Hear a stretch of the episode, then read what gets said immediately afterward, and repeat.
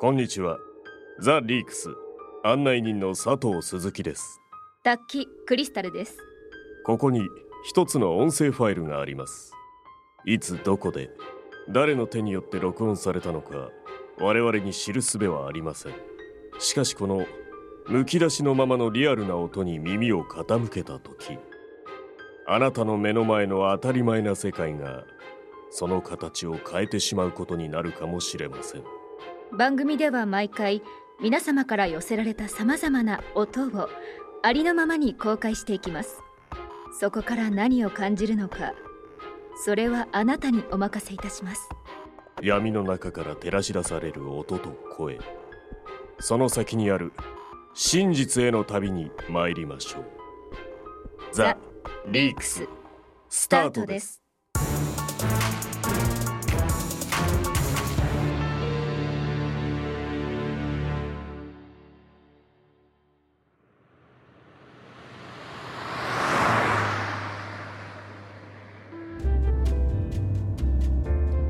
昨日芸能活動の再開を発表したばかりでいきなり事務所に呼び出しって何なんですかね？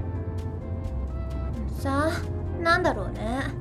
チーフの真田さんなんか言ってなかったんですか？別に事務所に来てから話すってただそれだけ。でもなんか怒ってたみたい。あれミキポさんまたなんかやっちゃいました？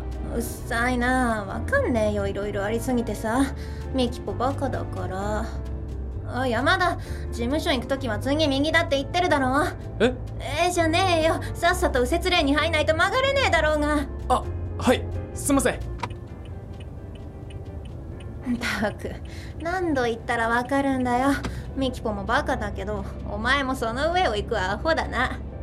クソアホ本当にすみませんでもミキポさんそれ以上言うと最近ではパワハラになっちゃいますよ。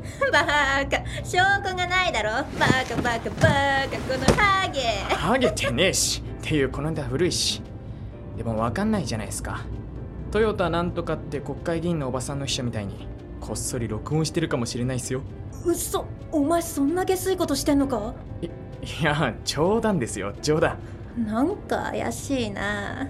ちょっとお前のスマホ見せろちょちょっと危ないじゃないですか。ミキポさんやめてくださいって。録音なんかしてませんから。ああお前何勝手にミキポの写真待ち受けにしてんだよ。だだって僕ミキポさんのファンですもん。気象肖像権の侵害で訴えるよ。めちゃくちゃなこと言わないでくださいよ。インスタに散々写真あげてるくせに。それとこれとは話が。あれ高子先輩。珍しいな何だろうもしもし。レイさんお久しぶりです。どうしたんですか？そうなんですよ。昨日から復帰しました。ご心配かけてすみません。あああのエステの店のことですか？ミキポもちょっと頭に血が上っちゃって。そうですね。ええ。反省してます。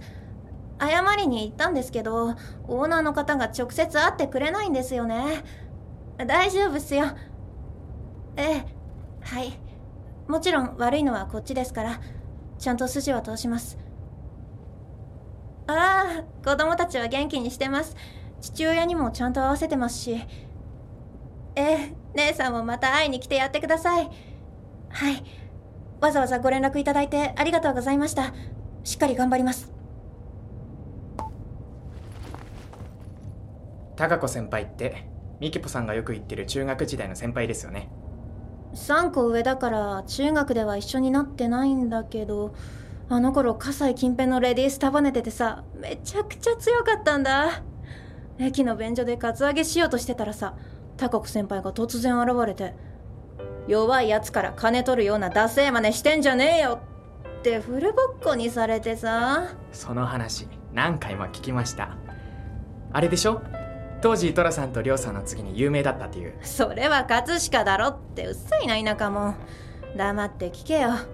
その時言われたんだよ高子先輩に。誰かに負い目を作るような生き方だけはすんじゃねえって。その言葉が胸に刺さってミキポは高子先輩に惚れたんだ。それが伝説の高子先輩との出会いだったわけですね。なんでかわかんないけどその後もミキポに目かけてくれてデビューした後もずっと応援してくれてんだよね。世界中で一番ミキポが頭が上がんない人だな。はいはい。よくわかりました。ミキポさんもう事務所着きますよ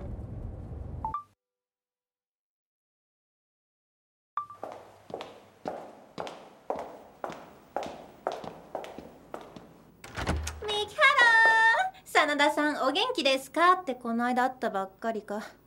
で急に呼び出して何の用ですか？まあ慌てないで座んなさいよ。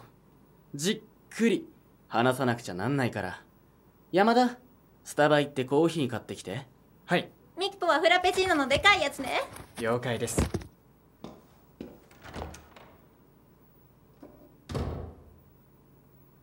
さてミキポさまだ私に話していないことが色々あるんじゃないの？何のことですか？